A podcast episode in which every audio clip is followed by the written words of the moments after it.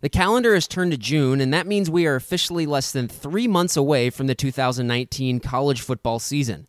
Just the summer separates us from another memorable fall and winter of Sooner football. Now, the summer can be long for sure, so that's why I like to go back and rewatch previous OU games in preparation for the upcoming season. This past weekend, I turned on a long highlight of the 2017 OU win over Ohio State in the Horseshoe. I don't have anything particularly insightful to say about it in this take, but I would be remiss if I didn't recommend every single one of you to queue up that game soon and rewatch it. It fired me up. I remember thinking nearly two years ago while watching that game live that we were watching a truly historical OU game.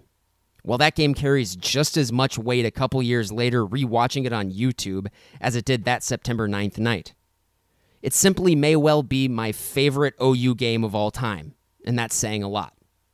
The Sooners thoroughly outplayed the Buckeyes in the first half, crossing into Ohio State territory on all of five of their drives, but with only three points to show for it. After Ohio State drove easily downfield on the opening drive of the second half to take a 10 3 lead, it was easy to see everything slipping away for OU. No matter, the Sooners closed the game on a 28 3 run in what is arguably the best played second half in program history.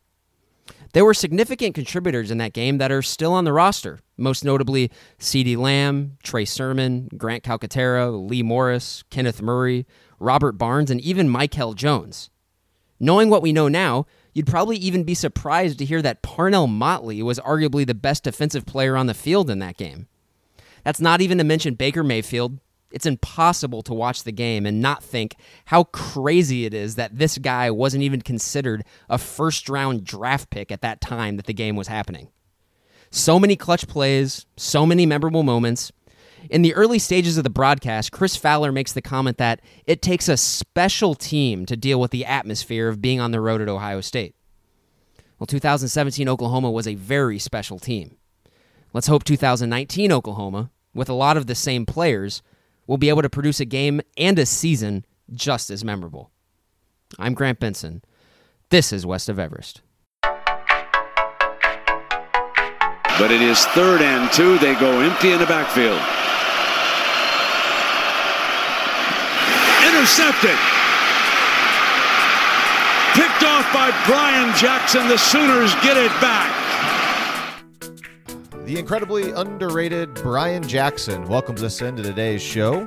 The Sooners trailed Texas by three points more than halfway through the fourth quarter at the Cotton Bowl back on October 17th, 2009. Colt McCoy's third down pass from the OU 12 yard line was picked off by Jackson and returned to the Sooners 30. OU had life, but on the ensuing drive, Earl Thomas picked off Landry Jones. Then Texas ran out the clock and then won the game 16 to 13. The result wasn't great, but that Jackson interception is actually one of my favorite underrated Oklahoma football plays in my lifetime. And we're asking you to send us your favorite underrated Sooners plays this summer. Just go to the West of Everest Facebook page or send us an email, westofeverest at gmail.com, or you can send us a tweet. Grant's Twitter account is at Grant Benson25. I'm at Lee Benson News 9. And the plan the rest of the summer is to showcase these underrated Oklahoma plays in the podcast intro up until it doesn't make any more sense to run any more of them. And we actually have an email today, not about an underrated play, but uh, just wanted to plug the email address one more time westofeverest at gmail.com. We have a listener question later in the show. So the plan for today, just a little outline. In case all of you didn't know this already, I'm pretty into sports betting. Therefore, anytime I see a new point spread come out or uh, maybe a new win total for a football team, I'm into it. I like to break it down, see if there's any value one way or the other.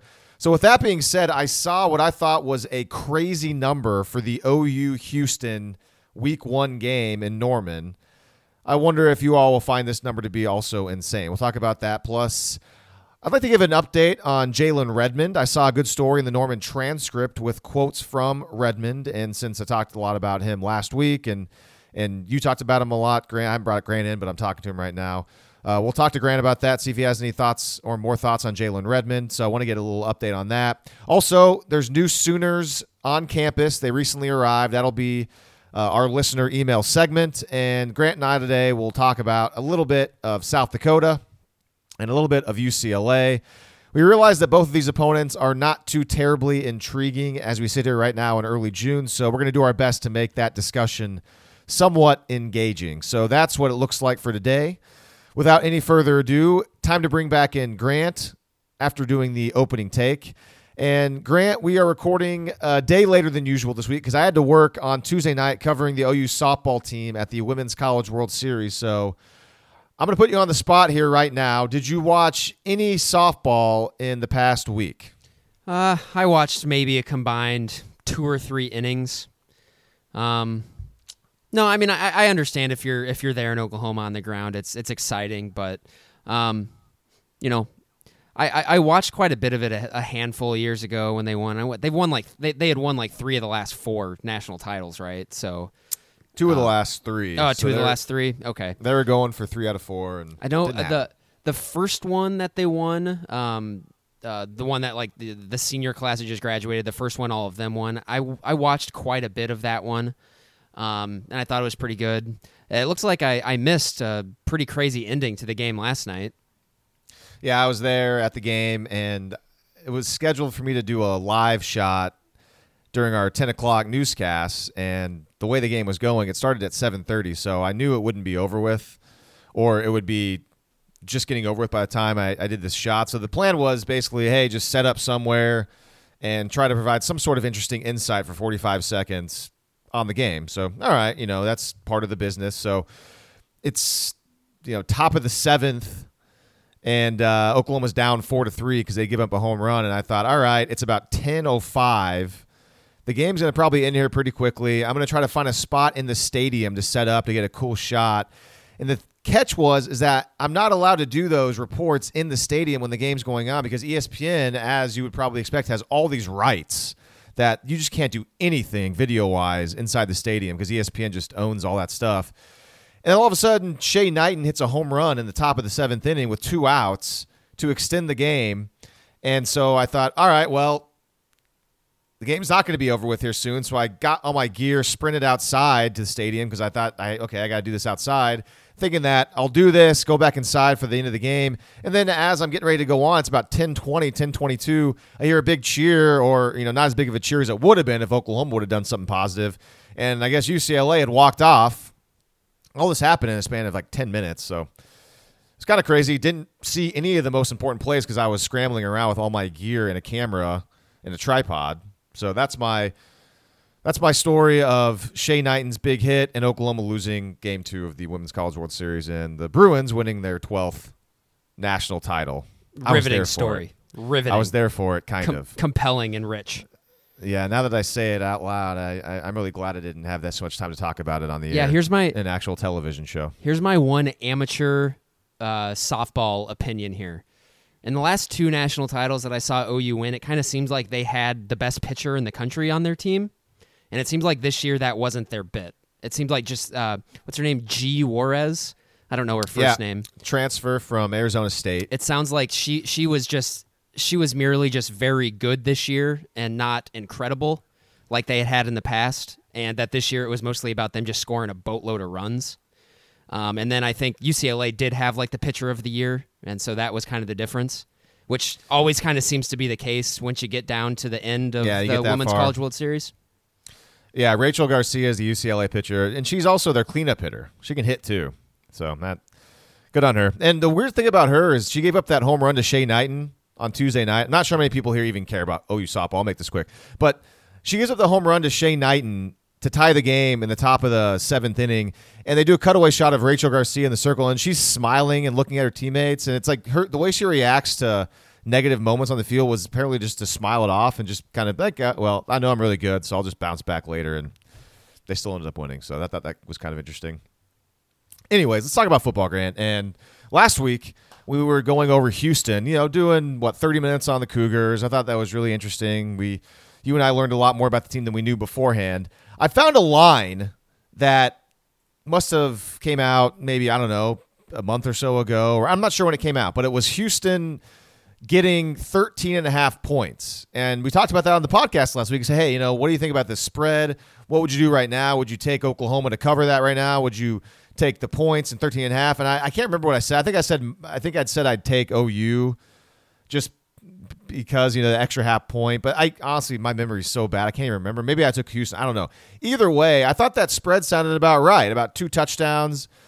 So then I figure out that the Golden Nugget in Vegas, the sports book there, every year in at the end of May they release their game of the year lines. So some of the biggest college football games of the upcoming season, they'll they'll just put out a bunch of lines and they want people to come to Vegas and start betting on games and they give you like a, a one thousand dollar limit to bet the games and I was listening to this gambling podcast and this the guy that set the lines was on there and it was really interesting.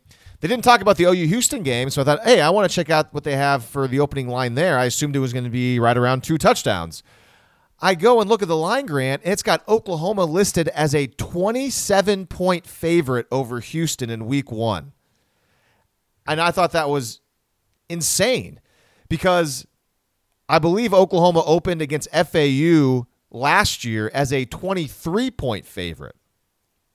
So the question is uh, what is going on here? Uh, is is the what number is more indicative of the right number the 13 and a half initial number i got or this 27 point number first off grant whenever you found out that i think i texted you the other day 27 points given to houston in this game uh, does that surprise you yeah i think whoever made that line is uh, getting in on the the the vegas recreational marijuana action i think seriously th- this is a this is a total oversight i gotta think this is going to be off the books eventually i it's just that not, seems it, way too high. It's just not. I mean, correct. that seems like easy money. Yeah, it's it's just not correct. Um, so yeah, I was gonna. I, I think 13 and a half is is pretty much exactly where it should be right now. Um, but yeah, the the 27. I mean that. You got to think with a 27 point favorite. I mean that's that's like typically what. I feel like that's what that's what OU would be favored over Kansas right now. Yeah, so that's just. I mean, it's just. or I mean, maybe close to thirty. Uh, I mean, they always kind of do it in increments, you know, of like either a touchdown, six or three. Um, but twenty-seven points, and I checked a couple other websites. Like that's got to be a typo. And multiple websites that do sports betting and gambling, you know, they report it as twenty-seven points. Oklahoma minus twenty-seven over Houston, and I am surprised I haven't seen any other professional I shouldn't say professional gamblers, but people that I follow on Twitter that are into sports betting and follow college football. I haven't seen anybody tweet out like, "Hey, uh, are we sure about this line here? Like, is this this is, seems pretty easy money?" So the question is, one, like you know, one of the things you learn about sports betting is when you see a line that you think is too good to be true, you think, "Okay, what do I not know? What am I missing here?" So, do we think that this line is is indicating that really Houston even though we talked all these positive things about their offense last week, and you know we brought up how bad their defense is going to be, is the offense really not going to be all that great? And are we just totally off on our assessment of Houston and, and, this being a rather interesting game, or is it the bookmakers that are way off here? I don't know. What do you think? Well, I just I really can't imagine this has anything to do with with Houston's offense. They they return uh, everybody on their offense, which was really good last year, except for maybe a couple offensive linemen. Ex- that, except for two offensive yeah. linemen. That's it. And uh, and they're bringing in Dana Holgorsen, who is a yeah, who is, who's a QB probably guru. upgraded I mean, coach. This is a guy who is this is a guy who is um, offensive success has has left and has been in his wake everywhere he has gone. I mean, it's this this guy he, he coordinates really good offenses, and Houston has has some talented players you're going to play in the NFL and they're all coming back. They're all experienced. So if it is something about Houston, it has to be it would have to be about their defense, which we did say has the chance to be aggressively terrible last week. Um, no, I, I, I yeah. really I really do think this is just a mistake. I, I think okay, this so is going to be off the books at some point in time. Well, it's not going to be off the books. It'll just it'll they'll change it. It'll it'll move. Yeah. And here's the thing. So and, it's worth bringing this up. So last year, fast forward, rewind back to last year. You know, we talked about the FAU line, and I remember when we got to the big, you know, the game. We did our, our big preview, and then we did our, our game preview. We always pick against the spread, and I remember I took OU to cover the spread, and you took FAU to cover the spread. I think it was at that time. Do you remember? I mean, it was three touchdowns, maybe something yeah, like that. I mean, it. It, it 20, was yeah. 20 and a half, I think. Maybe? It was bet down to like yeah, three touchdowns. It was it was a half point, I think so I mean, I was confident Oklahoma would be able to cover, you know, three touchdowns, and I mean, I didn't expect them to win by whatever it was by 50, you know, 45 or 50. So is this another scenario where you know, we were really going into the FAU game. I know you were more on FAU being a lot more competitive than I was, although I did I didn't think they were going to be as bad as they were. But I mean, that's a team that plays in what Conference USA. And now this is a team that I know Houston's not in a Big 5 conference, but Houston can recruit. I mean, they just had Ed Oliver. D'Eriq King's pretty good. I know they're not recruiting a bunch of five stars, but Houston they get players better than FAU got, right? So I don't know. I mean, what does this line maybe say about Oklahoma's defense? Does Vegas think, oh, Alex Grinch actually might be the answer here? And this might be a real deal thing. I mean, even though Houston's offense is going to be really good, we think Oklahoma's defense is going to be much improved by week one. What do you think about that? Ah, there's just there's too much money on the There's line. too many here. questions, I don't. I know, yeah. I just Or maybe it's just saying that Oklahoma's offense is just even with, with Jalen Hurts is going to be be unstoppable, and even though the defense isn't going to be as good or isn't going to be very good, they're still going to be able to rack up 65, 70 points on this Sure. Houston team and beat them by four touchdowns. you know like this is you know I. It wouldn't shock me if OU was able to cover a spread that big. I mean, that would be like winning. no, me neither. Me neither. It's I mean just- that, yeah. that- I mean, I could certainly see them winning this game like fifty-one to twenty-four, which would be a twenty-seven point, Yeah. you know, spread. I, I could. That's that's plausible. I mean, that would they'd have to play incredibly well to do that. But you know, and Houston would have to be nowhere near as as good as maybe we think they are. I just, it's yeah. I don't yeah it, it kind of scratches my head a little bit. I think Houston is going to score way too much for OU to to cover that. But hey, don't I mean don't take my word for it. I was the one who was who was worried about FAU last year and OU. I just I don't obliterated might even be too weak of a word. I mean it was it, it was one of the most lopsided games of the of the 2018 season just in general. I mean, Lincoln Riley has so far. He had UTEP in week one, his first year as head coach, and he had FAU in week one. And obviously, UTEP is not FAU, but they ended up both being not very good teams, and Oklahoma beat the crap out of them. So maybe it's it's another one of those things of uh, week one, Lincoln Riley's got these guys ready to go and ready to play that early in the year, and so this is interesting. I I think the line's wrong. If I had to if I was in Vegas right now and I could go to the Golden Nugget, I'd I'd be pretty comfortable throwing at least a hundred bucks on Houston, if not more. Eh, not more than that. No, I mean, uh, still you never know. It's June, but uh, anyways, I think that line's wrong. I thought that was interesting, and um, we'll see how how that line moves throughout the summer.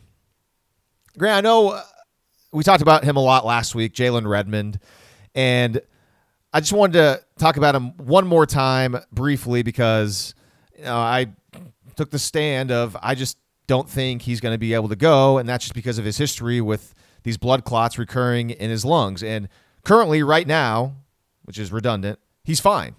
As we know, we the Lincoln Riley said he's fine a couple weeks ago.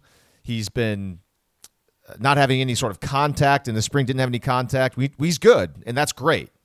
Um, but I wanted to bring up his uh, him again because I saw a story by Tyler Palmateer in the Norman Transcript recently, and Tyler is a friend of mine. He's a, a really good reporter for the Norman Transcript, and he had talked to Jalen Redmond, had some quotes, and just a couple uh, of things that I took from the the story is that not surprisingly, initially Redmond said he was scared. He felt like he had broken ribs, and then after he was cleared to play last year in October, and then the clotting came back he he knew something was wrong at practice. He felt very winded. He had chest pains, things like that. And I saw this very important quote from Redmond in the story, and I'm going to quote it right now. He said, "When the second time came around and it happened, I was like, okay, maybe I need to just take the whole six months off so I can come back and won't have to deal with it anymore."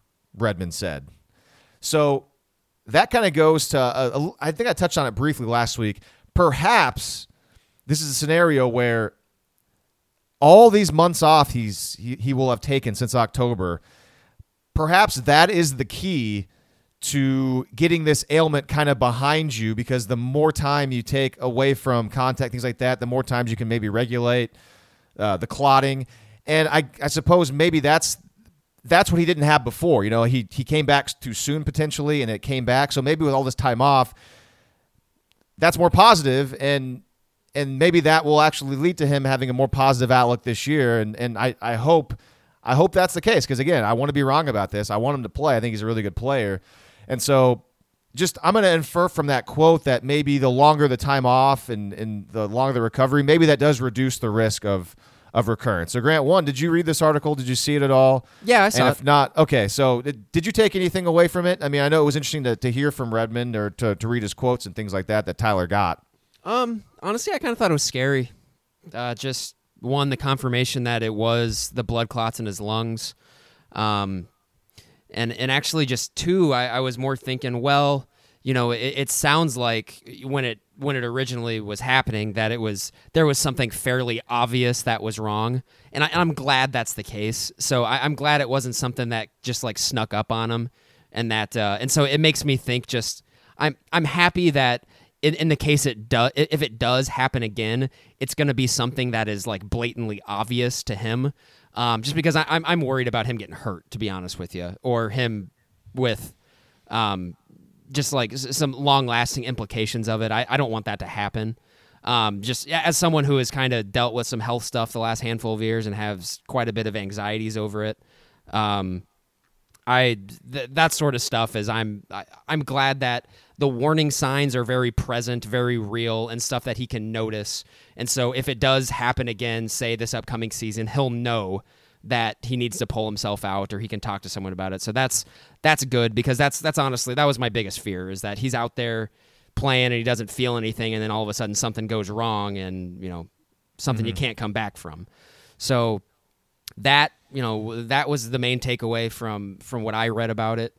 Um, but at the same time, yeah, you know, it's it sounds like he he has a good attitude about it. Um, it does it did made it it, made it kind of seem like that he even when he had his second uh, the second scare with it that it was never in his mind that he was done with football. It sounded like it sounded like he he was like, okay, maybe this is now when I actually need to take a break so I can come back. Um, and so I, th- I think there was there was always some question, some gray area about that in the fall about is this? I mean, with these revelations, I mean, is this kid even going to want to play anymore? And it sounds like that he certainly does. And the team, of course, is still optimistic about Redmond. They're going to monitor him very closely, like Lincoln Riley said a couple weeks ago, and and that's just the way it's going to be this summer. Um, and I mentioned them on the last podcast a week ago, and there's a guy at Tennessee, Trey Smith, an offensive lineman, who I think has a scenario and a situation that's very similar to Redmond's because he's been dealing with recurring blood clots in his lungs as well. And like Redmond, he hasn't played or had any sort of contact in football since October. And that's whenever he had the blood clots returned to his lungs as well, just like Jalen Redmond did. And um, Smith recently, he, he, has said he still plans to play again someday. He's not given up on football just yet. And uh, the most recent update I saw from Jeremy Pruitt, and this is updating on last week's episode because I think I had like a February update. And this week I saw a story from early April, so probably towards the end of spring ball for Tennessee, that Jeremy Pruitt, the Volunteers head coach, said that he hasn't determined whether or not if Trey Smith's going to play this year. But he did say that Smith right now is in the best shape of his life because even with this issue, apparently, I mean, you can still work out, you can still do everything, you can lift. From what I understand, the the risk and and why there's no contact, I believe, and again, I could be could be I don't think I'm totally off based on this, but I I could be a little off. I think the the the the scare is if you have contact, something happens and maybe you, you get injured or you, you open up a, a cut or something like that and there's clotting, like in your blood can't clot and you just you keep bleeding and bleeding and bleeding and it won't stop. I, I think that's I well, that's if that's you're on the, that's if you're on blood thinners. That's like Which that's is- the fear with your yeah. and that's what I mean. That's one of the uh, medications for blood clots is blood thinners, I believe. See, I would think they wouldn't have him out there and cleared for contact while he was on blood thinners. I, I don't think Okay, they would okay. do that. And that I mean, none of these guys have been cleared for contact, so maybe that still means that they're on this medication because Redmond hasn't been cleared.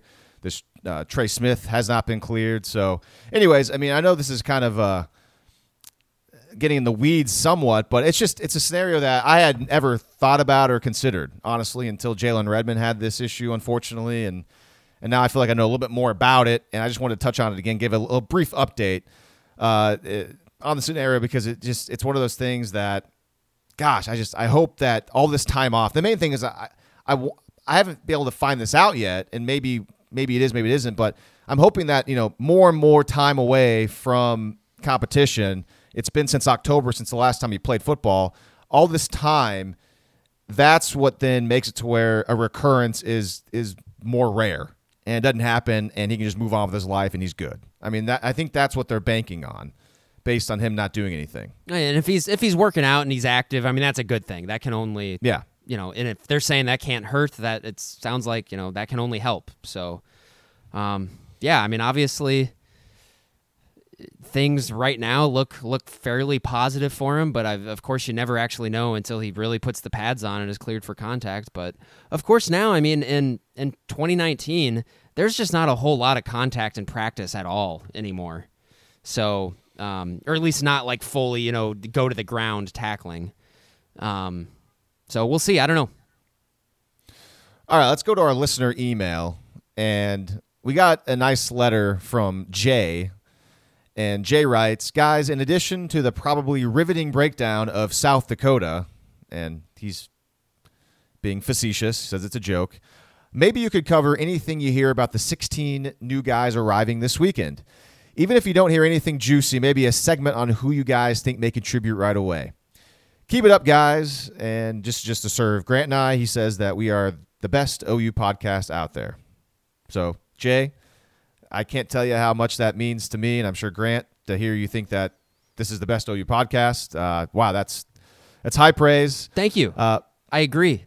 yeah, no, absolutely. It's certainly the the best um, non-recruiting Oklahoma podcast out there. It might be the only one that exists. Uh, all right, so interesting question, uh, and if you're unfamiliar, I'm sure you are if you listen to this podcast. But yeah, the the summer enrollees are on campus. They've arrived.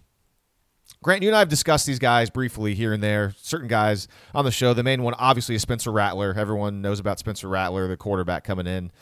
Um, this is a scenario. First of all, I gotta say, I have not heard anything juicy. Unfortunately, Jay, I'm sorry. Uh, I do not have any tidbits to add as far as as far as uh, maybe things that have gone on since they've been on campus. The only thing that I saw was public, and everybody else could see was the video tweeted out by Oklahoma football with Spencer Rattler and and some of the other guys. EJ, uh, I always get the guy's name. EJ and. Doma Ogar.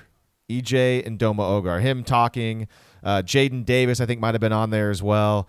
Uh, the only thing that stood out to me in that video was that I'm pretty sure EJ Ndoma-Ogar said that one of his the, one of the most important things that he brought with him to to school and camp or where- whatever you want to call it is syrup. I think he said, as far like for pancakes, I guess, and waffles. I mean, it would make sense. It seems like a cliche thing for a big offensive lineman.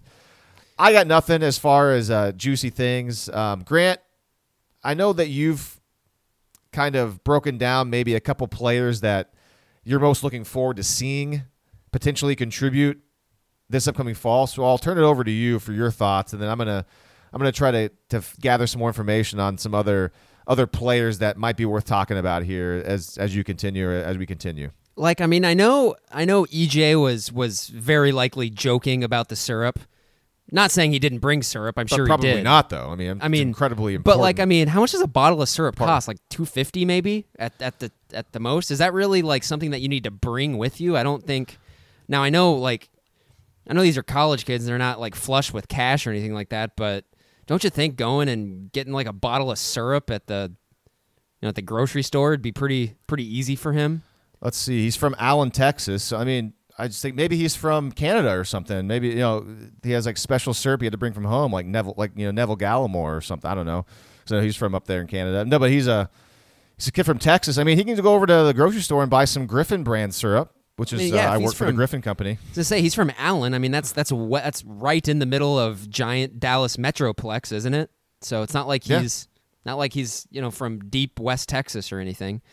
Anywho, um, I don't think EJ Ndoma-Ogar is going to be someone who uh, who really contributes this year at all. Although it's actually possible. I mean, there's he has.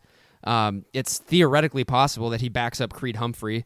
Uh, there's really there's no other scholarship centers on on campus. I think as of right now, um, the uh, the likely backup center is probably going to be R.J. Proctor, the grad transfer from Virginia. Uh, but of course, we'll have to see until till summer workouts start for that. But uh, Lee, I do think there are uh, there's three guys off the top of my head who I think have the best chance to play right away. Um, and really, what you, can, you for the most part, you can just kind of circle everyone in the secondary and just say, yeah, you're you're to have a chance to play when you when you're coming in as a freshman on with, with the 129th ranked pass defense in the country. Um, I think anybody who anybody who makes any sort of impact in practice is going to be given an opportunity to win a job in all likelihood. Um, but having that been said, I think the two guys who are who I, I am fairly confident we're we're going to see a, a, fair a bit of this season uh, are Woody Washington and Jeremiah Criddell. Woody Washington is the number one player in Tennessee. Um, I think a lot of people were were wondering what position he's going to play at OU. The last I saw, I think it, it's likely to be corner. He's going to play. Um, he's he's kind of exactly what Alex Grinch is looking for. He's a taller guy. He's six one. He's got some length, um, which is which if you kind of look at some of the guys they're offering and signing in this next upcoming recruiting class, is certainly along more of the lines they're looking for in defensive backs, which obviously I love. Uh, of course, the only problem is that you know six one, six two corners and defensive backs they they don't grow on trees. Uh, but it's nice they, they they got a guy like Woody in this class, and the other being Jeremiah Criddell. Uh, I think he's going to be a safety. I think this is a guy um, who also has an opportunity to maybe uh, be an impact at that nickel spot. Um, he's he's bigger as well. He's six foot. Um, he comes from arguably the best high school program in uh, in the country at Mater Dei in Los Angeles. Um, so he's a guy who I don't think is going to be uh, overwhelmed by the lifestyle and the culture here. I think it's probably something that's been drilled into him. Um, so those are the two guys I, I think we're, we're probably going to see a fair bit of uh, on the defense, especially in the secondary. Woody Washington and Jeremiah Criddell. Lee, the other guy is is one that I don't think a lot of people maybe are circling as someone who could make an immediate impact. Um, but I think he really does have a chance just because they just at this position they they lack a lot of depth. Um, and that's the interior of the defensive line. That's where I think Marcus Hicks could potentially be a guy who who makes an impact this season. Um, and we were talking about him a couple weeks ago, and I think we were ripping on Wichita high school football. Um, but if Ooh, you, I have some numbers and stats to back up our takes on that. By the way, that we can get to at some point. Oh, boy, howdy, joy. hey, man, I just want to. You know, we say some things. I feel like we need to back it up with evidence, and not that anybody came back at us and got mad at us for that, but I did some research, and well, we can, I'll let you keep going to these guys, and maybe we'll we'll circle back around to just um, how um, inefficient Wichita in the Wichita area has been in recent years of developing any sort of uh, elite type talent. Okay, so yeah, no, I just I I think uh, Marcus Hicks fits the size profile that I think OU is looking for on the interior of their line now. And so coming out of high school, Lee, I'm looking at his rivals page right now while it loads. Give me one second. Um, I was looking at the 24 7 side. That did not look right what they had listed him as. Actually, no, they have him listed bigger. So he's 6'6, 255, Lee, at a high school. And I think obviously you look at that and you probably instantly think defensive end. But there's kind of some chatter and some message board stuff that Marcus Hicks in the offseason has just exploded in terms of like workouts and that he has put on a lot of weight which leads me to believe that they might be thinking about him as the in, on the interior of the of the defensive line. And you look at the roster right now, Lee. They have three defensive tackles who are going to get some run this year. Off the top of my head, mm-hmm. uh, that's and that's that's Gallimore, Faamatau, and Marquise Overton. Uh, Laron, Stokes is probably the other guy. Um, but of course, you know he he was also a defensive end who I'm I think a lot of people think they're going to kick inside. Um, Marcus Hicks, I mean, those are those are elite measurables. Um, even just out of high school, 6'6", 255, and he was a two-sport athlete. He was also a wrestler. Um, so how you know who knows how quickly he can kind of put it together? Is he going to be able to handle the college game, the mental aspect of it? But I sort of think if they really are going to kind of do a one gap scheme with these defensive linemen and sort of let them loose and try to attack the ball carrier and the quarterback, maybe that is an instance where a guy who's just raw athletically can get on the field early on and maybe just rush the passer from the interior. He's certainly going to have the size, the length. Um, we'll just see if he can put it all together. And of course, um, that's asking a lot of him in a single in a single summer. But I don't know. You you kind of you look at his measurables. You read about his pedigree. Um, there's obviously a depth need at the position that I think he's he's going to end up playing. He's a guy I think we we might see a bit of this year, and you know, that's not a bad thing at all. There's there's no such thing as it's it's not a bad thing at all when you get uh, young depth uh, experience on the defensive line. So um, you know uh, those those are the three guys I, I think are, are, are probably or we're gonna see we'll, we'll, see more I'm sure too just because of the four the four game redshirt rule. But if if you're gonna if you're gonna circle three guys who maybe could have a big impact uh, on the defense, I think those are your three guys right there. All right, so talking about a defensive lineman that could potentially impact the game, could potentially be a role, uh, have a role this upcoming fall out of Wichita. And we have done, you know, we briefly talked about Wichita a few weeks ago. Grant, can you can you tell me? Do you have any idea who the last player that I'm I'm pretty sure this is right, but uh, I mean based on the research I did, but the last guy that Oklahoma got from the Wichita area who was a standout defensive lineman. Does anybody at all come to mind? And if not, I, I don't blame you. Well, but, I mean, Amani Bledsoe most recently, but I I don't know if I would consider well, no, him standout. Amani, Amani Bledsoe is from Lawrence. Oh, you're right. Yeah. Um. Yeah. I can mean, you give me can, can you give me an era? Because I like I. Uh, the late uh, let's see, early 2010s. Uh, no, let's see, 2010. Yeah, early, I think I did this by high school graduate. So it would have been early 2010s. Frank Alexander? No. Jeremy Beal? Uh, later than that. So I like think Jeremy Beal is from Colorado, so no. Um, and that's that, and that's late 2000s, not early 2010s. So, all right. So I'll just I'll just tell you. Oh, uh, jo- Jordan Phillips. Jordan Phillips. Jordan Phillips, and he was uh, from a city just outside Wichita. I found out and I'm gonna try to. F- I'm clicking on him right now, and that was he was a 2011 graduate. Let's see, Towanda. So Towanda, Kansas, just outside of Wichita. So uh, and he was a second round draft pick for uh, in 2015. He was very good at Oklahoma. He um, pretty much only played in two seasons. Was oft injured during that time, but when he was healthy, he was he was very good. Too bad he couldn't stay healthy or or really stay for you know for longer. And he he was a redshirt guy, so it made sense. I mean, he he made the right choice. He got drafted in the second round, but that's one of the more uh, that's one of the more disappointing ones. Along him and uh, do you remember? You probably don't remember him as much, but Charles Walker from a handful of years ago. That one was pretty disappointing as well. Yeah, I got to Oklahoma City at the tail end of the Charles Walker era, and it was after he had just been sitting out. You know, he didn't play at all in that 2016 season, and then uh, just he kind of just disappeared and then he went uh, to the. I think he was a undrafted free agent and that whole thing. So yeah, I I was at the tail end of the uh, of of his of his career. So after Jordan Phillips, the which was a 2011 high school graduate, the only other player that in the uh, you know since then that's been relevant from the Wichita area that I could tell is Ben Powers really in, in all of football, and he happened to go to Oklahoma.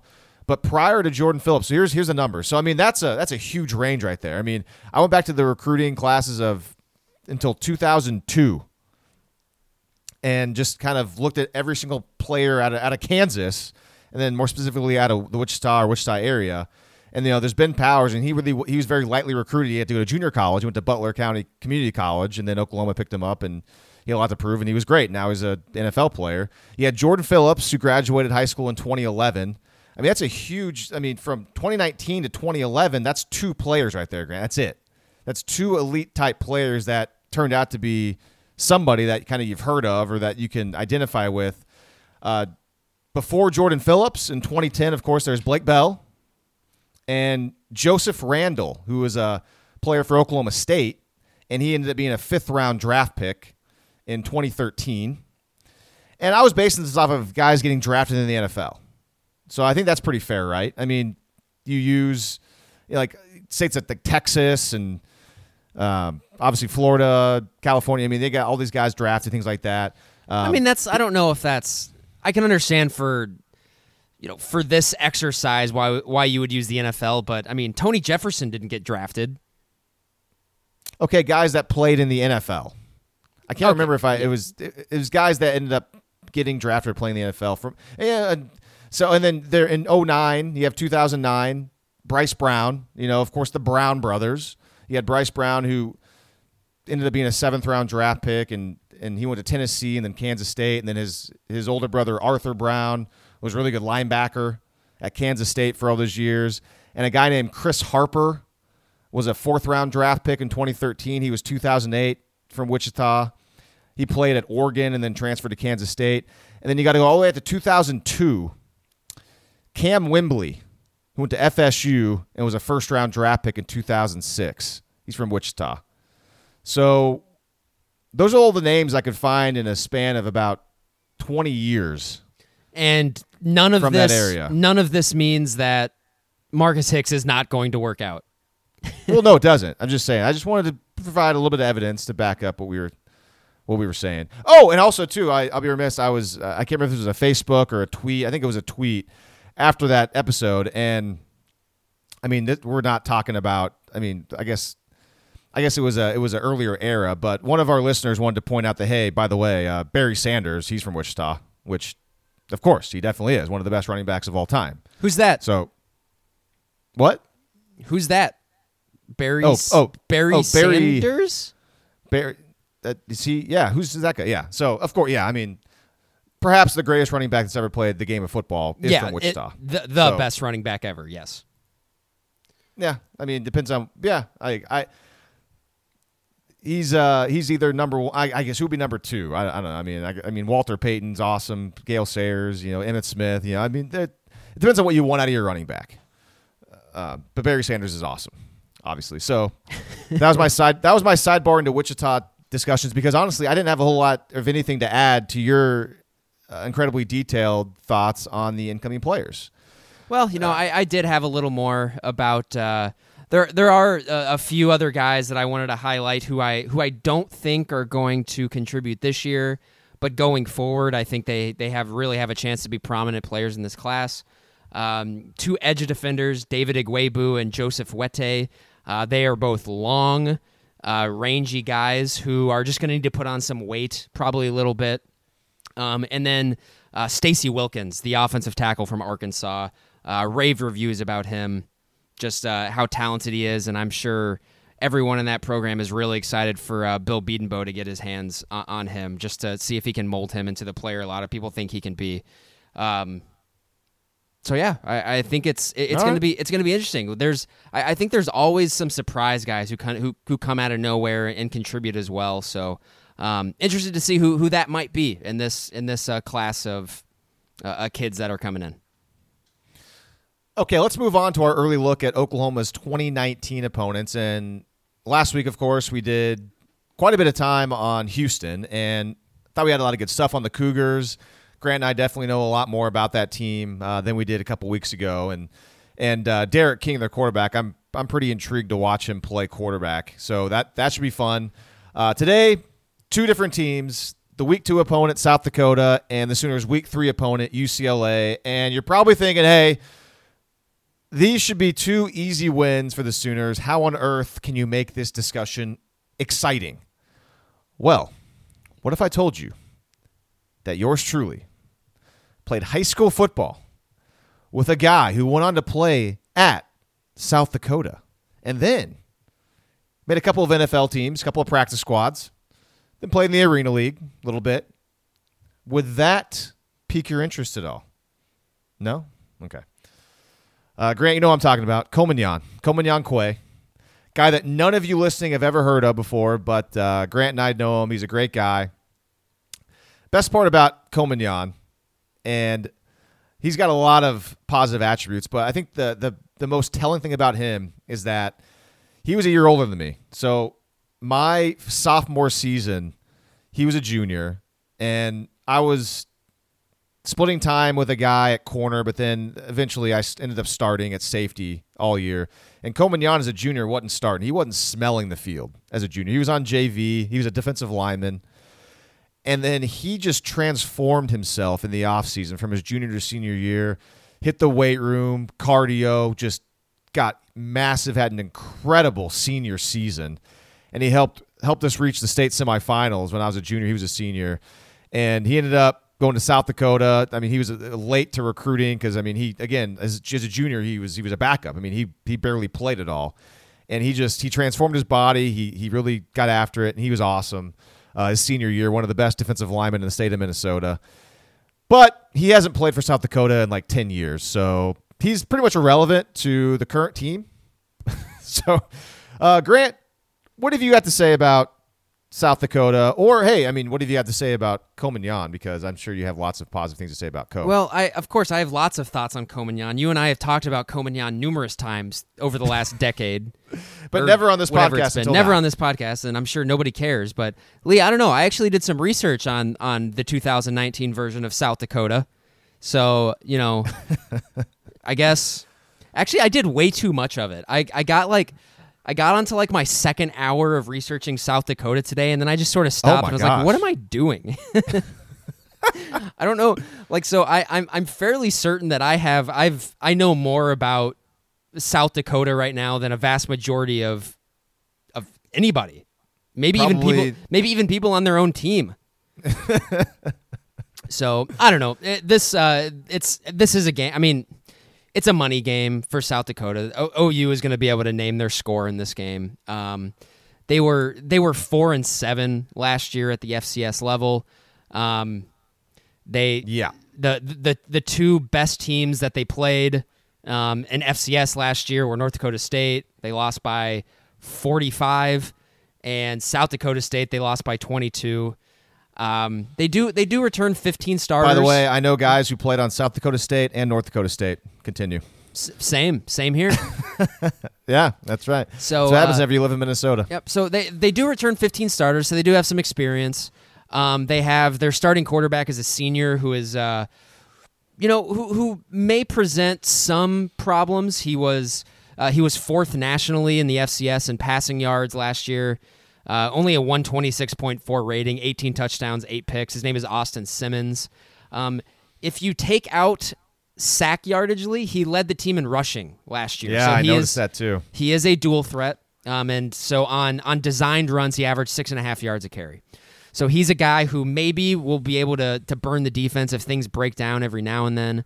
Um, but really, he's not a guy who is going to be overly accurate. He only completed a little over 60% of his throws, only six and a half yards an attempt. attempt. He did average about 11 yards per completion. Um, Ooh, that's like uh, I mean the, the yards per attempt. I mean that's that's Daniel Jones. That's Daniel territory Jones right territory. Yeah, all right. he must be pretty good then. Yeah, they they return Yeah. their two leading receivers in terms of catches, Dakari Allen and Levi Falk. Um, you know, guys that that they see a lot better guys on a regular basis playing in the Big 12. Um, Lee, they, they don't have a running game to speak of. Last year, they averaged 3.3 yards per carry. Um, yeah, and their best running back averaged 3.9 yards Yeah. per carry. Kai so- Henry. Yeah, and to, they do return three stars in the offensive line, but like I said, only 3.3 yards a carry. They allowed 34 sacks last last year.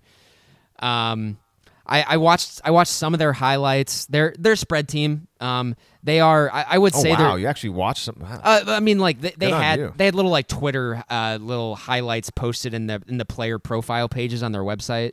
That's all I watched. Their spread team, I, I would I would liken them probably the most to a Washington State like spread team where they're going to try to get the ball out quickly and they're not really going to throw it downfield a whole lot. Um, their their their short passing game pretty much is their running game. They're, they're one of those teams, um, and they're they're going to really struggle to hold up in the trenches. Uh, one of those one of those teams. It- it's not going to be pretty. So they were lead uh, just in terms of their overall offense, they were 42nd in FCS last year in yards per game with 411. They averaged just over five yards per play, which is not particularly good, no, no. and that's that's an FCS. So, um, you know, th- this is obviously not a game in which we need to be overly concerned about. Um, it's a it's much much grimmer outlook. Also, when you go and look at their defense as well, they were 87th in FCS in yards allowed per game, 430. Gave up about six yards per play. Um, they averaged uh, gave up over 210 yards rushing per game, Leo, averaging over five yards per carry. Um, they're bad. They, they, I mean, they're, they're bad. so there's not Okay. we don't we don't really need to go too much into it. I'm sure that you know the week that we're actually previewing them before the game, we're not going to have much to say then either. But oh, at least at least we'll have one game that we can say that we watched them. But this this is a game that that OU can can probably win by fifty to sixty if they want.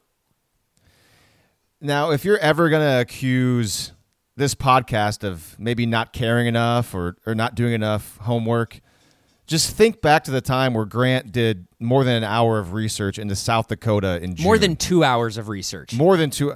I mean, that is some high level stuff. I mean, you don't get this kind of information on any other podcast. This is incredible. That's why, yeah. So not not a single like preview has been written about them at all. No, yet, nothing. Which means Nothing. like so when I You say just did it. like I like when I say that I know at this point in time, like I know more about this team than anyone, sans the people on the team. Like I actually think I mean it. I think this is true. I don't know what the local news is in South Dakota. I I couldn't even tell you what city that is. I should know. Do you know? Do you know what city South Dakota's? Uh, I'm looking it up right now. No, But anyways, no way. No way, they should no. be list- They should be downloading West of Everest to do some research on South Dakota football because they probably know less about it than you do. All right, well, that was fun. I actually think U- UCLA. I got. I actually have a lot to say about UCLA. I think this could be a little more, uh, a little more of a substantive conversation than you think. Well, I have a lot to say on, on our main discussion point, which maybe it's not going to be the main discussion point if you have a lot more things to talk about. But uh, let's get into it right now because UCLA, you think about them, think, hey, that could be that could be a pretty interest, interesting team to talk about because of Chip Kelly. We did did it last year, you know, Chip Kelly's first year. Here's an interesting question, though. I think when we talk about Chip Kelly, and to me, this is the most interesting part of this discussion. We'll see if you have anything else you want to talk about later. That's that's more intriguing, but. What do you think? Is Chip Kelly a top 15 college football coach still? And I think this is a good question because obviously 10 years or so ago, roughly, easily, easily a top five coach, maybe even a top three coach in college football. And I listened to a podcast by a guy named John Middlekauff, and I know I've talked about him before on this show. He's a Colin Cowherd guy, uh, the Colin Cowherd Podcast Network. Middlekauff has podcasts a couple times, three times a week, talking about mostly the NFL, but also college football. And he's a former NFL scout, does media stuff. He has a radio show, I believe, up in Northern California. And his specialty is the Raiders and the 49ers, but he gives his thoughts on the NFL as a whole. And since he has those West Coast connections, he's a guy that has a lot of insight into Chip Kelly because obviously Kelly coached at Oregon and then coached for the 49ers for what, a, a year or two, whatever it was. And so I was listening to one of the episodes last week where Middlekauff was talking about Chip Kelly, and he said he doesn't think Chip Kelly's really good anymore. He says that Kelly has lost his fastball, and he mentioned that he was DMing with Bruce Feldman on Twitter, and Bruce Feldman said that he thinks Chip Kelly is still a top 15 college football coach, college football head coach, to be more specific. And Middlekauff said that he can't put Kelly even in his top 20 because he just hasn't been able to prove that he has more than one pitch. So, Grant, are you more on Bruce Feldman's side of Kelly being a top 15 head coach still, or are you more on the side of Middlekauff where you're just kind of not sure if Chip Kelly is that good anymore? And this is wait and see, right? Because I mean, if we're if we're judging this based on like his credentials at the college level, he's a top five coach in the country. Um, do I think he is right now? right no. now. Right. What do It's- you mean I'm talking right? right like now. right this second, right now? Yes, because that's all that matters. Let's be honest. I'd That's say- all that matters. I'd say no, just because we I we don't know enough information. He he he walked into a very bad situation at UCLA. Um, Mora did not leave that program in, in, in very good shape, especially in the trenches. So I, it's it's it's hard to say now. I we're, we're gonna be able to we're, we're gonna we're gonna find out a lot about Chip Kelly this upcoming season because people do. I mean, Oregon's program was in really good condition when Chip Kelly took took that over. Um, so this is this is really the first time he's had to kind of build a program, um, not from scratch because you can't say UCLA from scratch, but uh, the roster management there under under Jim Mora was was poor to say the least. So. Uh, but Lee, I, I think UCLA actually has an opportunity for this to be kind of a sneaky, scary game, and and that's just Hold because on, hold on, hold on. Before you get to the UCLA, though, I wanted to go. I mean, I wanted to to actually do. I wanted to rank some coaches. Oh, geez, I want to do that. I don't know if I'm prepared for that. All right. Well, see, this could be even better then because then I will throw out because what I did is I found my top five, and then I have tiers in like no particular order. My next set of guys, and then I have another tier, and then another tier, and I think it could potentially be pretty compelling because honestly, I don't have a whole lot to say about UCLA. Uh, I don't think they're going to be very good again, and I tend to to kind of side with with uh, Middlekauff. I, I I think Chip Kelly kind of has his one thing, and it everyone's doing it, or everyone has variations of it, and it's just it's not groundbreaking anymore. And I mean, like last year, his offense wasn't very good, and the defense wasn't very good. But we'll save that for the discussion. So here's here's my thing. I first thought as I went through this, ranking college football coaches, head coaches, obviously to be more specific, it's just it's really hard. It's really difficult outside of the top two. And those are those are slam dunks. Used to be top three, but Urban Meyer retired. So I'm basing my rankings off of a mix of who I think is the best coach right now and who I'd want to coach my team right now. So my top five goes like this, Grant. Number one right now, I think, is Dabo Swinney. I think Dabo Swinney is the best coach in college football right now. I think he has surpassed Nick Saban for the moment. He just beat him recently in the title game.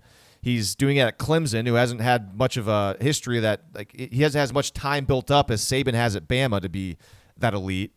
Um, so I, I got Dabo right now as number one. Saban obviously number two. I mean, you can flip flop those ever you want because obviously Saban's probably the best head coach of all time. Uh, but I'm saying again, based on right now and who I'd want to coach my team, and I mean everyone seems to love Dabo. Uh, number three, Lincoln Riley. I have Lincoln Riley at number three right now because of how good he is at the offensive side of the football.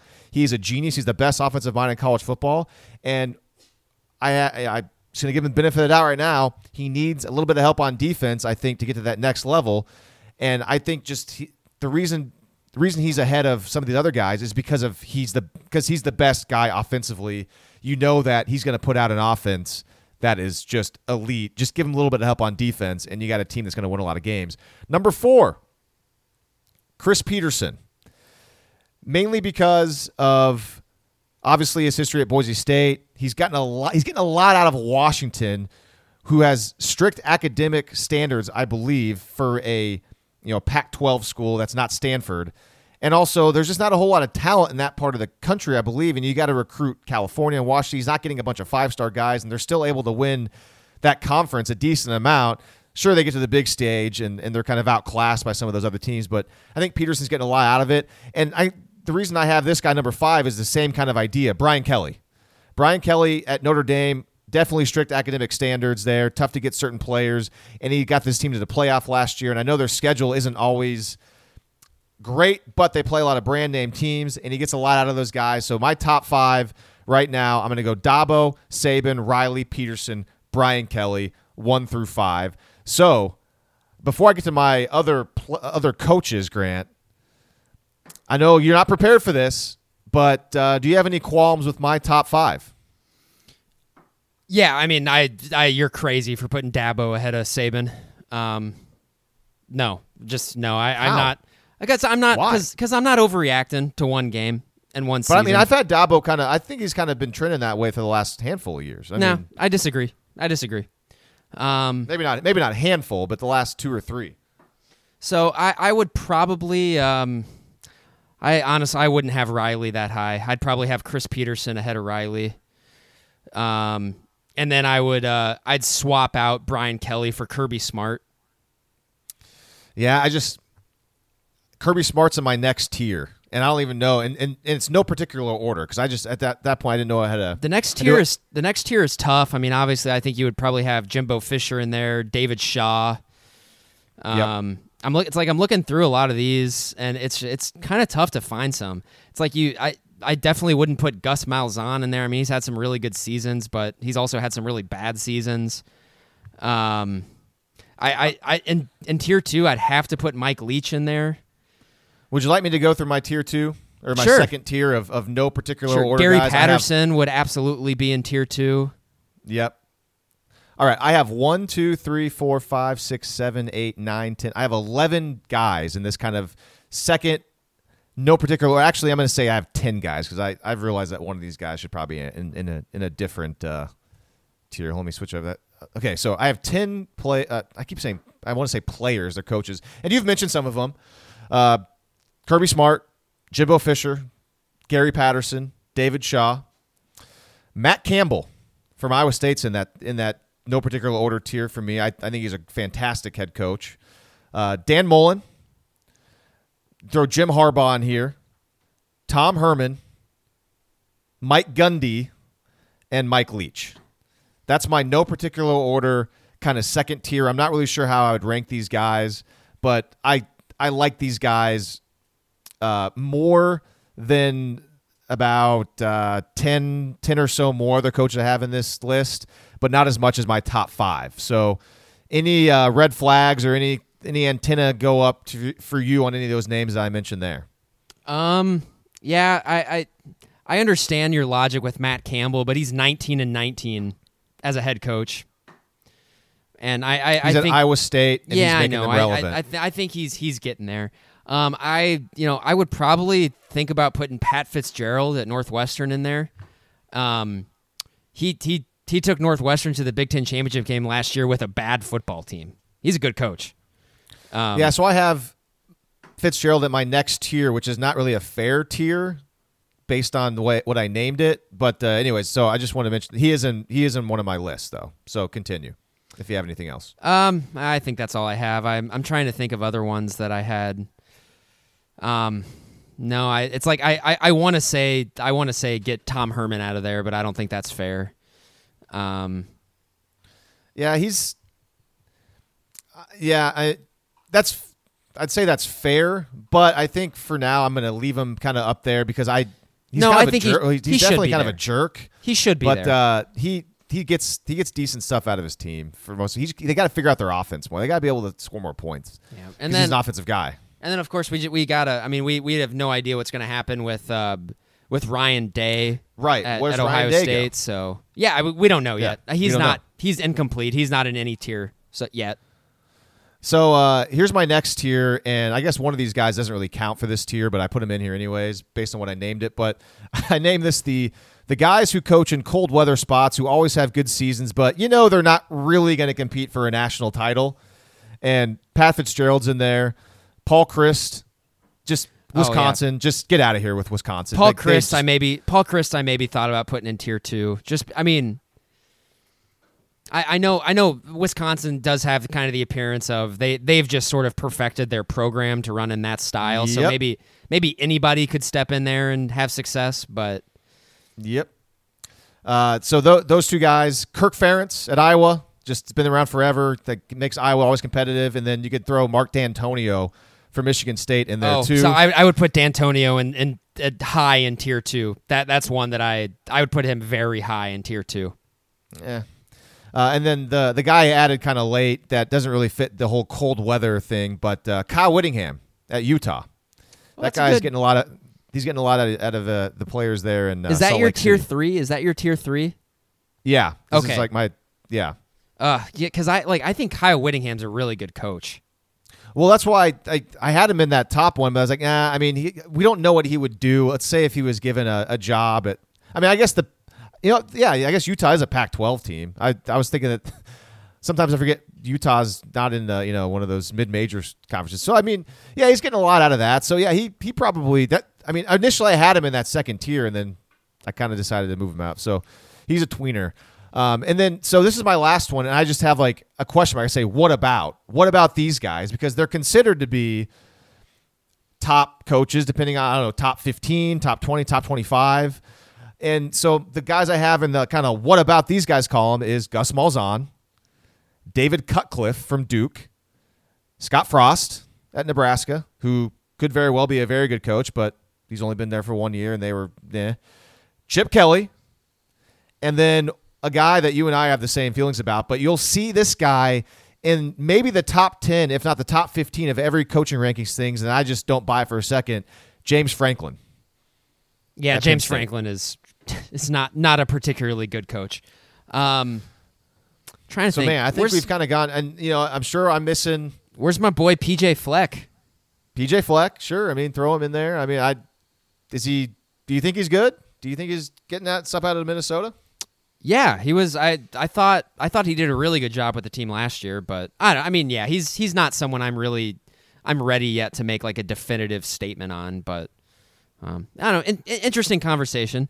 I I really did feel like there was some good UCLA material here that you were just looking over. It's gonna look. I'm gonna point back to this moment when they get when the Sooners get upset by UCLA in the Rose Bowl. I'm gonna point back to this moment, and I'm just gonna completely blame you. Well, no, we have time to do the UCLA talk. I just wanted to to get to that before you went into the whole UCLA discussion because I just can't imagine what you have that's going to be particularly intriguing. But the floor is yours. Well, how about this, Lee? They uh, UCLA returns 19 starters from last year, nine on offense and 10 on defense. And of course, now you're going to say, oh, well, their team wasn't particularly good anyway. They were young. They were really young. Um, they return all five of their starters on the offensive line, which is a really big deal. Continuity and experience at the offensive line position in college is maybe the most important uh, variable to you know when you're discussing if teams are going to be any good at all. They have a they have a guy Dorian Thompson Robinson at quarterback who was beat up last year because he took quite of a beating because he ran a lot. But he's an elite athlete back there, and he probably played his best game of the season against OU. If you remember, he dropped some dimes against OU. Um, so he he does have you know he's got a capability. And Lee, the entire focal point of their offense last year was a running back by the name of Joshua Kelly, who was not even a relevant factor on the team when they came to Norman. He had five carries for seven yards against OU. Uh, that was I was that was the second game last year, which means in the last ten games of the year, Lee, he ran for over twelve hundred yards. So hmm. they have, yeah. So they have. Yeah, they, I mean, they got a lot better. They improved as the season went on, and then ended up beating USC late in the year. So mm-hmm. I mean, they're moving in the right direction. And so I, I, I they have experience returning in the trenches. They don't lose. They didn't lose any starters in the trenches at all. Um, they nine guys back on offense, ten on defense. There was some guys on the defensive line last year I thought really flashed in that game against OU. If you recall, OU really struggled to run the ball. Um, a guy that I, I remember who stood out to me, the defensive lineman by the name of Osa Odighizuwa, was a guy who flashed for me last year. He's back. Um, uh, Keisean Lucier South is back. He's he left kind of halfway through spring ball because of some academic issues, but Chip Kelly did say he expects him to be back for the summer. Um, you know, their defense was bad last year, but experience is a big deal in college, and these are guys. Some of these guys were really highly recruited. Um, so just maybe one more year, um, you know, one more year could could be really good for them. I don't know. I, this is this is a team that was recruiting at a fairly high level, a team that has speed, has some explosive players on offense, and the Sooners are going to go on the road. It's not going to be a, a, you know, it's not going to be a very daunting road atmosphere. Um, but are you telling me that?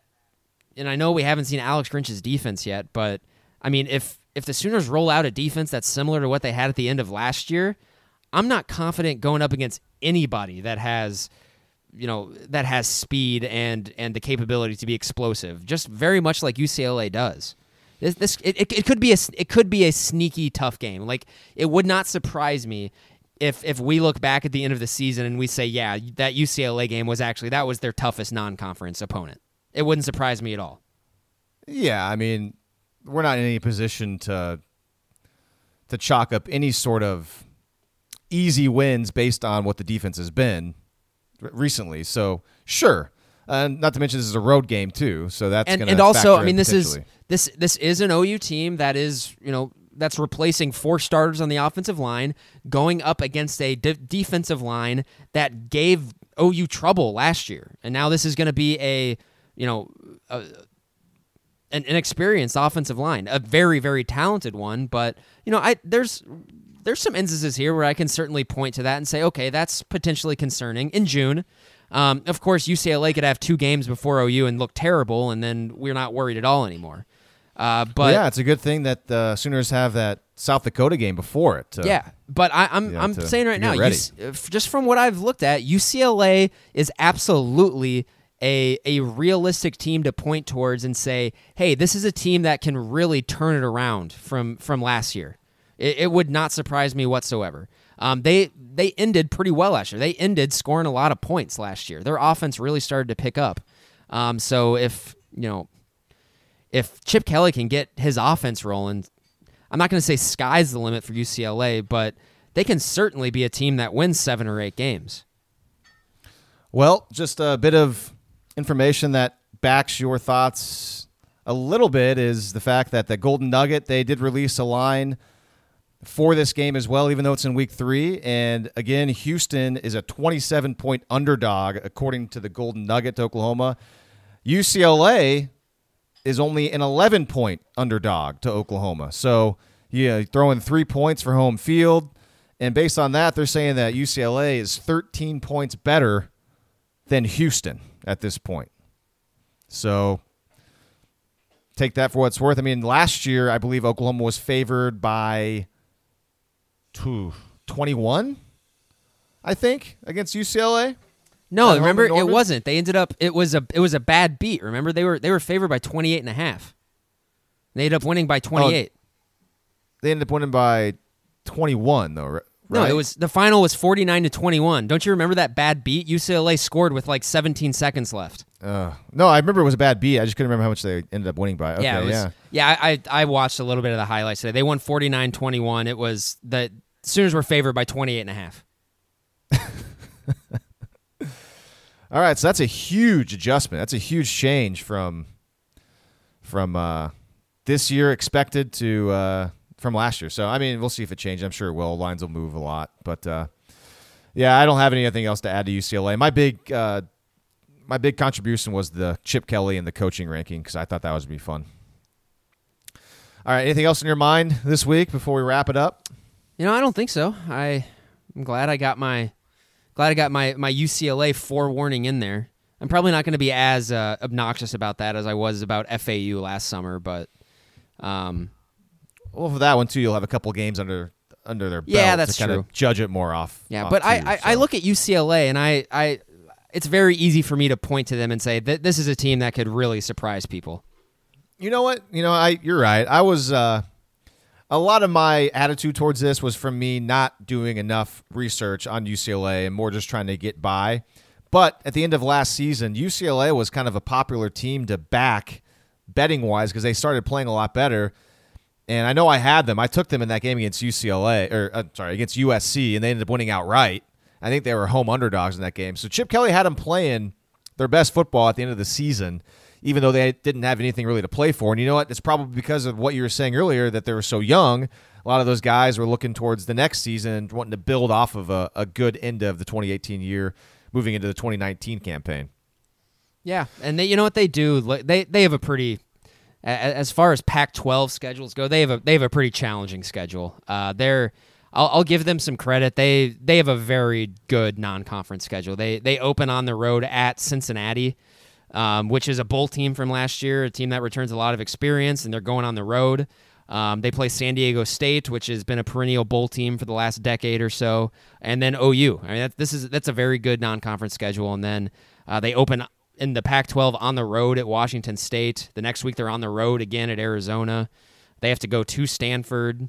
They have to go to Utah, uh, to USC. Not not a particularly uh, easy schedule for UCLA this year. Want to know what the OU Texas line is? Wasn't Care it to like, venture a guess? was it like six and a half? Six and a half. Yep. Yeah, that's not as interesting to me as uh as the Houston one. All right, that's all we have for today. I suppose next week, Grant, uh, Texas Tech will be the focus. So no more Kliff Kingsbury. So potentially, I guess maybe some Texas Tech talk could be kind of interesting because now we're gonna have to do some research on new head coach Matt Wells, who came. He came from Utah State, right? Yeah, right. U- Utah State. Who's been a pretty solid mid-major. Well, actually, Lee, did you ever uh, have you seen? I don't know if you've. It kind of started breaking the last couple days on social media. Have you seen all of the transfers from West Virginia that have got been gone in the No. transfer portal? So uh, they're they're uh, all Big Twelve safety from last year, uh, his, whose name somehow is escaping me. He is in the transfer portal. Um, and so I don't I don't know if it'd be like tampering or if it's you know looked down upon, but I Lincoln Riley needs to get on the phone right now and try to get him to Norman. Yeah, I'm looking up who it is. I don't know why I can't think of his name right now. I've literally, I've, I've, I've like, I, I stared at it like all day yesterday, and now it's escaping me. Of course. Kenny Robinson. Yeah, Kenny Robinson. Thank you. Hmm. He picked off Kyler uh, in the end zone in Morgantown. Um, and real, I mean, he's an all Big 12 safety, and he's a safety who breathes. So therefore, he would be valuable to OU. Yeah, I man, it's it really is free agency at this point, isn't it? I mean, he's not going to be uh, immediately eligible though. He wouldn't be, I don't think. I mean, what? I don't know. He got the of- got the the coach change.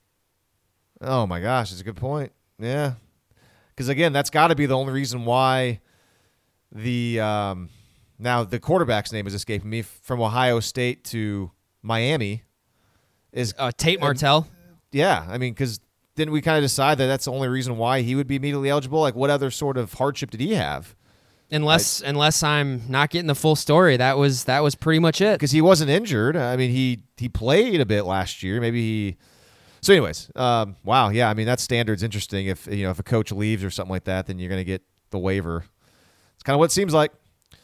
So yeah, we'll keep. Uh, we'll stay, stay tuned to that one, I guess. But um, all right, well, that's all I got. Uh, That's all I have to. I got nothing more. I just kind of I thought that was interesting. All right, we'll try to be back on time next week. Um, apparently, I'm going to be going to Lubbock this weekend for super regional baseball, Oklahoma State and Texas Tech. So that could be a thing. Uh, I don't know how that's going to affect the show, if that, if at all, next week. So we'll see. But uh, if anything changes, always follow the West of Everest Facebook page for any updates. And again, if you have any sort of questions for us, you can send us a message on Facebook or you can email us westofeverest at gmail.com. Again, Grant at Grant Benson25 on Twitter. I am at Lee Benson News 9. Until next time, for Grant, I am Lee. This is West of Everest.